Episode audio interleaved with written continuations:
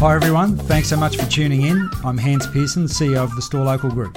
And I'm Mark Gregg, I'm the National Head of Revenue for Store Local. In light of recent events, we thought we'd get some experts from all around the globe to share their experiences and give us something to take away and apply it into our businesses over the coming days and weeks. We're really excited, so let's get into it. So, hi Rennie, how you going? Uh, thanks so much for taking the time to join us uh, on uh, on our self storage discussion in the middle of the COVID 19 crisis. And I wanted to uh, firstly thank you so much for taking the time to join us, uh, but also give you, give you an opportunity uh, to. Oh, you're, you're, you're in uh, the UK in London, it's, um, it's nine o'clock in the morning over there, you're in the middle of a bit of a shutdown situation. Uh, I guess I just would mind if you would mind introducing yourself and just letting us know how you've been spending the last last few days of your week uh, and what you're managing on a day-to-day basis uh, in your in your capacity. All right. So yeah. So I basically run the Self Storage Association in the UK, but I also run the Federation of European Self Storage Associations. So my time's basically split between the UK and, and Europe. Now, obviously, I'm not traveling between the UK and Europe at the moment. And like you said, the UK, while technically not on lockdown, the UK closed basically all its retail stores, gyms, places of worship, you know, all that kind of stuff this week and everybody's been pretty much encouraged to work from home, you know, if they possibly can. So yeah, so hence here I am, working from home and, and talking to you from home, and and I've spent most of my week on webinars and Zoom links and, and all the rest of it with various people across Europe. So yeah, so I am dealing with self storage operators, um, including Italy, Italy, which was probably the first place to go into lockdown. Um, you know, through Sweden, Ireland, all over Europe, um, and each country is is in various stages of restrictions in mobility um, and various stages in terms of their businesses and, and, where they're at. So yeah, my day is spent a lot on um, on Zoom meetings like this.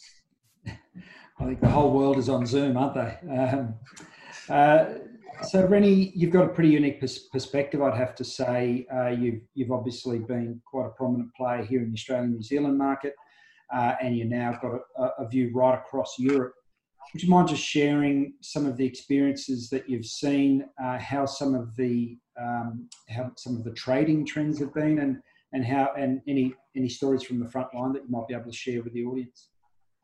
Sure. Yeah. Look, um, the trading experiences have been quite quite of interesting. You know, Italy being the first market that, in Europe that kind of went into lockdown was very much business as usual right up to the lockdown point.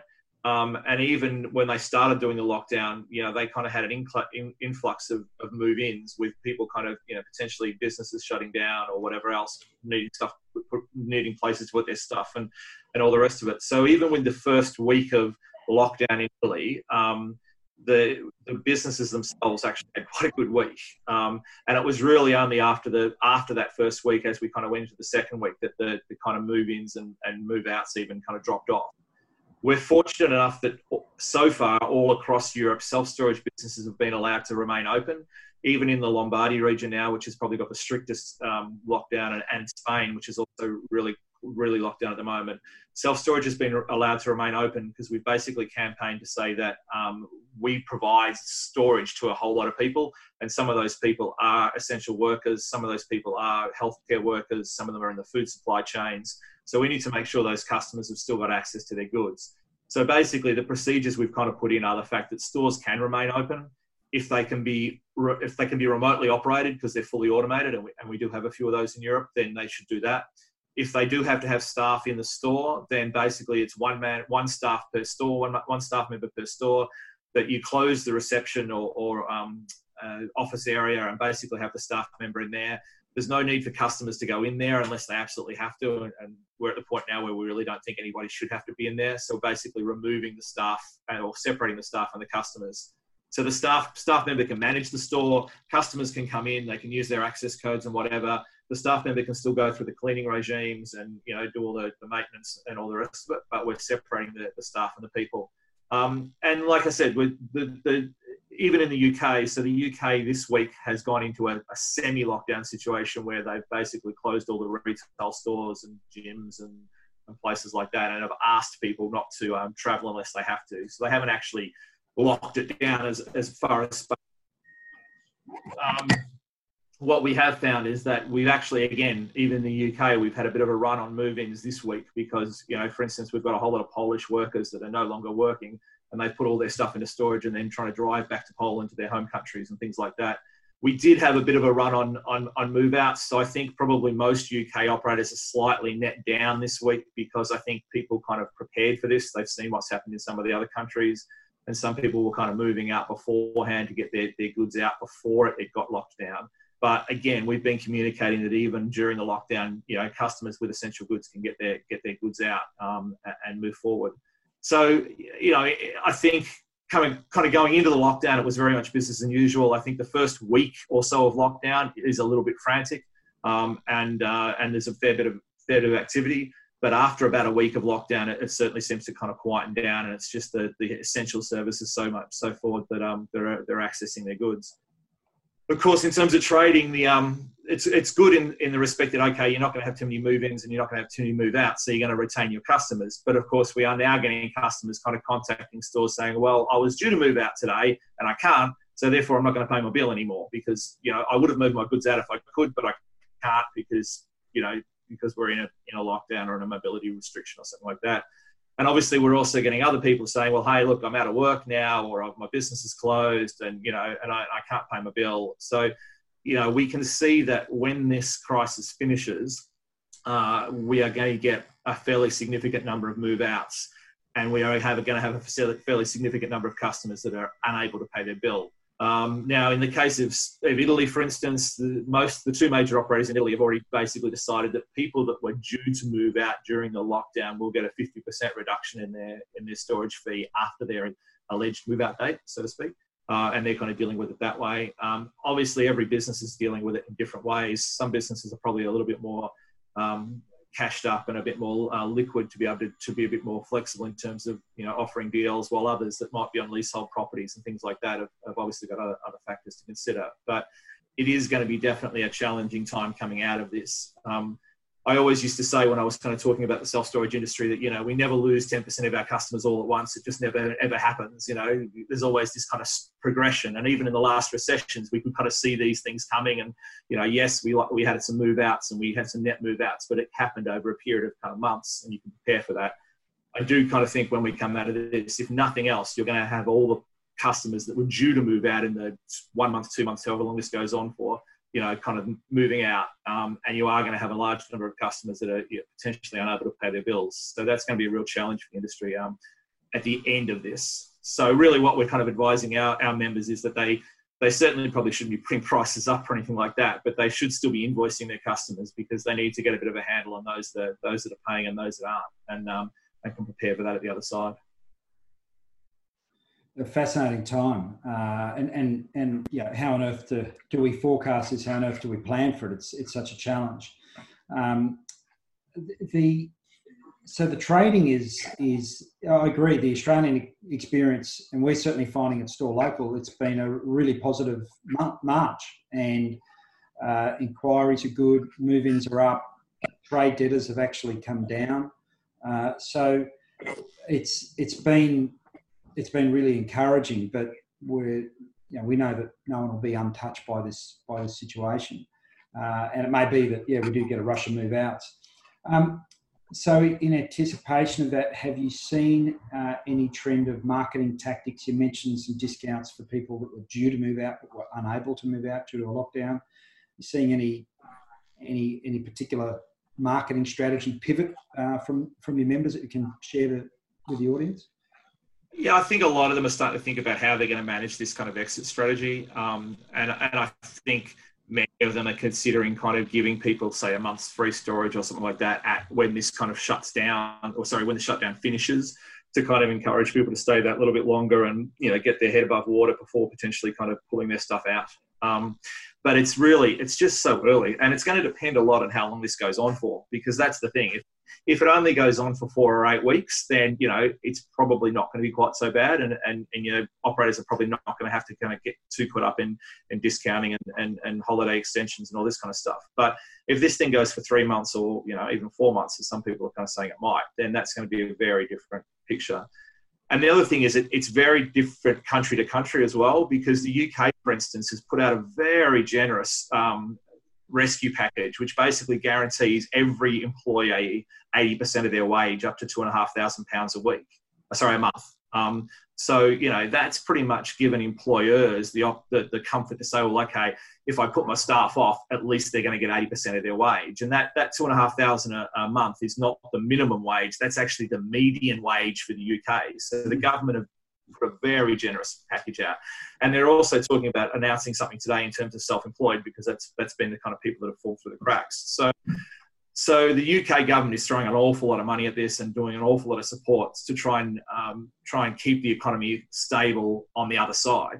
While you go to other markets, which where the, where the government don't kind of have that level of capital reserves and and you know are not in financial position, and you know Spain, for example, um, and there's a lot more concern there that the, on the other side of this you know this scenario there's going to be an awful lot of businesses that are out of out of business there's going to be an awful lot of employees out of business mm. and government haven't got the, the the deep pockets to be able to fund that kind of aid program that potentially France Germany and, and the UK can do so you know we are going to see um, yeah we're going to certainly going to see some sort of recessionary environment how how deep it is is it, it remains to be seen but you know, we know we know self storage is we know self storage has an upside during recessions as well. We know that you know people that are downsizing will move in. We know that you know we get a surge in, in e businesses and things like that.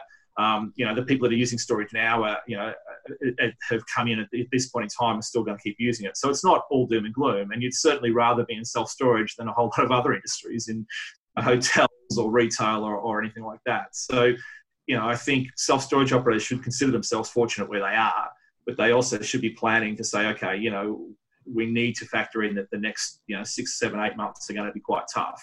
Um, and we need to be preparing for that. And again, particularly those properties that have got leaseholds and things like that, where they've got ongoing costs um, or, or, high debt to equity well in, in, their mortgages and things like that. You know, they need to be pretty careful because the, the cash flow is going to be it's going to be potentially okay during the lockdown. Although you're probably going to get some people that are going to start stop paying their bill during the lockdown, but it's certainly going to be interesting on the other side. Absolutely. And we talk about the other side. Uh, have you got any comment or, or, or, uh, what are you thinking about some changes that this sharp shock might create to our industry? Uh, every time a crisis like this has come along through history, there's been been technological change, innovation that's been that's been caused by it. Um, how do you see that applying to our industry? We're, we're already seeing a lot of 100% contactless move-ins. Um, people are more rapidly moving to auto direct debit, where they might have still been accepting cash in the past. I don't know, in some of our stores, we still have customers coming with checks and cash, and they just that's just how they run their life. Uh, so at the moment, in the middle of a crisis, we're going to be happy to accept cash and checks. But on the other side of it, um, you know, it, these sort of technological changes must surely be accelerated as a result of uh, what we're going through at the moment. Any any comment or, or, views on that? Yeah, it's it's it's it's it's really interesting because at the the European conference we had in London in October last year, there was a one of the big themes of that was the whole automation debate about whether you know you should go fully automated and you know and we have we do have fully automated stores in in in in Europe uh, particularly in the Scandic countries where you know they don't have staff on site, everything's done online. They've got Bluetooth access or, or, or, QR codes or proxy card access or whatever they've got, and the whole system is done online. Some people are using the kind of kiosks. Some people are using video links to, to head off to head offices where you walk into the store and you get a big video screen and talk to the people there and that debate was you know was quite vigorous during the during October when life was good. But now you know we are certainly seeing the people that were kind of going down that path have just ramped up incredibly so that they can run their stores remotely during this period. Um, other people that are in development stages are now kind of pulling their plans back and looking at them going oh okay can we put automation into this? You know certainly the, the the, the, direct debits and, and all this kind of online payment systems, you know, are, are, crucial at a time like this because, you know, your customers aren't coming in to pay. So, you know, if you're in a lockdown situation, your customers normally come in and pay in the store, then how are those customers going to pay?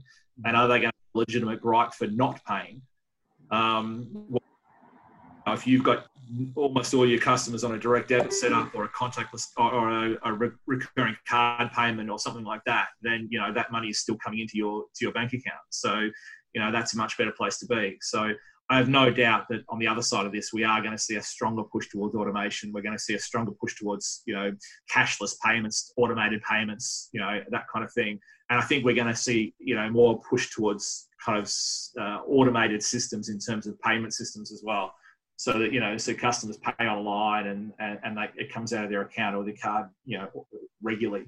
I think it'll also probably look at the role the staff play within the store as well um, because that's the other thing we're kind of seeing over here is the fact that automation particularly if you've got multiple stores automation allows you to potentially kind of have more focused staff. So you've got a sales team and you've got an accounts management team. That team might only be one or two people, but rather than having one store manager who kind of sells the product, chases the debt, cleans the unit out, you know, does all of it, we're now kind of seeing staff groups that are kind of saying, okay, well, we've got our sales team, we've got our accounts management team, we've got our maintenance team, you know, and people get to do more specialized roles, you know, and potentially do those things better than having a kind of all rounder that has to has to do a little bit of everything. So I, I, think the industry will definitely change out of this. But is it going to change massively? Probably not. It's still a fairly simple industry. It's still real estate based. You know, these things will continue. And I, and I do genuinely believe there will still be a strong demand for self storage on the other side of this. It's just going to be a different demand. And the, the challenge is going to be that short term when this situation kind of resolves itself. Um, that, that, that the next, the three or six or so months probably after that are going to be the toughest.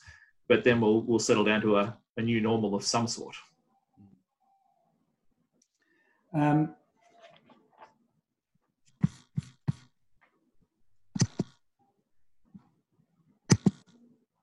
are there any other? One of the questions I wanted to ask was just around for operators because our audience are operators who are large groups medium, and some small groups. And clearly, our sector is still quite disaggregated. So, have you got any comments that you'd provide to uh, to smaller operators, uh, or really any operators, to say, well, where should they be prioritising and focusing their time right now on a day to day basis? Yeah, well, if you're not if you're not in a lockdown situation at the moment, then what you should definitely be doing is preparing for that. So you should be looking at you know how much of your system can you can you manage remotely at the very least, you need to have a full list of your customers that you can access outside the store, whether that be on cloud or, or backed up to your, your home or wherever it is, because these things happen quickly. The mistake the Italians made was they told everywhere they were going to go to a lockdown two days before they did, and then everybody just started moving around, and it was a complete disaster. So, you know, what we've learned is that when the government make these decisions, they tend to make them at five o'clock at night to be enacted at midnight. You know, so so you were possibly going to go home from your business get some announcement and then not be able to go back or have some restrictions about going back. You know, so you need to make sure number one, you've got a plan. Are you going to close or are you going to stay open? If you are going to stay open, how are you going to manage your store? How much of it can you do remotely? You need to brief your staff in advance so they know when the government come out and say, "Hey, you've got to close all your businesses." That self storage is probably not going to be affected by that, and yes, they still have to go to work and you know and have the system for that. So if you've normally got two staff in your store, basically brief your staff in advance to say, okay, if we go into a lockdown, unless I tell you otherwise, this is the procedure, and this person will come in, and this, you know, and be completely prepared for that because it will happen quickly. Yeah, and make sure, like I said, make sure you can manage as much of your storage as you can remotely. And if you do close your store, also think about the fact that you still have customs goods in there, and you have to keep that secure. So at the very least, you need to make sure that the signage on the outside of your store that has emergency contacts. So if somebody wants to get in, they've got a number to call you to try and work out how they can manage that. Um, but also, how are you maintaining the security? Can you still see your CCTV cameras remotely? You know, if you can't, how do you know that some customer hasn't turned up one day, which has happened in Europe? A customer turned up to a store that was shut and a mad panic, couldn't get their stuff out, so drove their car through the side gate, busted the gate open, got their stuff out, and then left again you know, because you got to understand people wow. aren't people aren't always acting rationally in these situations. You yeah. know, there's a, there's an awful lot of So you know, so you need to make sure if your store's closed that you're still going out there regularly, or you've still got a way and means of, of, of, checking the integrity of your store and the security of your store, because you certainly don't want to be turning up, you know, three weeks later to find again the gate's been open, the door's been open, and, and potentially stuff's been taken out. So even if you're closing, there are procedures you're going to have to put in place to make sure that your, your store stays safe and secure. Um, and like I said before, also you just got to start managing your debtors as well. If you've already got bad debtors now, you should be kind of nailing them down and working them out and potentially getting them out of the store now rather than later. Um, and like I said, I would recommend you keep invoicing during the period, uh, if nothing else, to get a bit of a handle on who's paying and, and who's not to, to, to prepare you on the other side. Great advice. Great advice. And it's, it's fascinating to see, you know, we're such a small global community these days. There really are distinct sequences of lockdown that are going on, uh, and we can learn lessons from everyone. Um, uh, New Zealand uh, is in lockdown as of tonight, uh, local time, or right now, your time. And, uh, and yeah, it's been a massive change for the operators in New Zealand, just seeking to remain as essential service uh, they had some partial uh, partial victory with that, um, but and different operators are taking a different approach as to whether to stay open or whether to close it completely or something in between. So uh, it's fresh, it's new, and we'll see how it uh, how it plays out there because the New Zealand government have gone straight to the almost the most extreme of, of the lockdown measures straight away. Yeah, and, and that's the thing. Like I said, each country in Europe has handled it differently as well. Sweden, for example, are basically have got no restrictions whatsoever. You know, the Swedish government have, have gone the herd, herd immunity approach. They've said, well, everybody around us has closed their borders, so we're not getting many people coming in anyway. And um, and they believe they're putting confidence in their health system and, and believe that they can kind of get their way through it and think that it's better to to kind of get through it quickly than potentially flatten the curve and go on forever and, and, the, and suffer the economic impact for that and also the mental health issues because that's the there's a lot of debate going on over here at the moment about you know lockdowns and how effective they are and, and what the long-term impact for people are particularly in terms of mental health and, and the economy obviously. So know it's a tough for, for governments to, to, to handle. And our experience over here is that most countries have not kind of done what New Zealand's done. They've, they've progressively phased these things in. So you talk about lockdown, but it's a very generic term, and, and there's not many places in Europe that I would say are in full lockdown, with the exceptions probably you know places, some places in Spain and in Italy. Most of them have got mobility restrictions, but there's exceptions for these businesses and exceptions for transport, exceptions for this, and, and all the rest of it. And they tend to be more focused around large groups of people. So they, they say that you can't go out with more than five people or can't go out with more than two people and let's be fair, it's not hard to self-segregate within a self-storage facility. You know, we don't have large groups of people. You know, it's, it's a very yeah. easy business to manage people two meters apart. So yeah, you need to kind of focus on that side of it if you want to stay open. Yeah, awesome. Well, Rennie, uh, I won't keep you. I'm sure you've got a very, very busy day there, uh, days and nights, I've got no doubt. Uh, and I just want to again thank you for taking the time to talk to us. It's it's been greatly valuable. Uh, your experiences there are, are, are really insightful. So thank you. Uh, if it's okay with you, we might check in and again in two or three or four weeks' time and just see how it's progressed. This is all new for everyone, and we'll just um, continue to share the experiences and, and do what we can for all members to really uh, benefit us uh, as much as possible. So, uh, thank you very much for your time. Uh, is there anything else that you wanted to you wanted to say to finish? No, no. Look, I think it's good that we share these things. I think it's good that we learn from the countries that have kind of have been through it first as much as we possibly can. And um, yeah, like I said, I just say to all you guys out there that haven't, that are possibly not quite as far down the virus curve as we are over here, that yeah, just just prepare for it as much as you can because you know the, the preparation is going to make a lot easier for you when the when it all happens. Awesome. Rennie, thanks so much. I really appreciate it. It's great to great to meet you over the over the Zoom, and uh, have a wonderful day.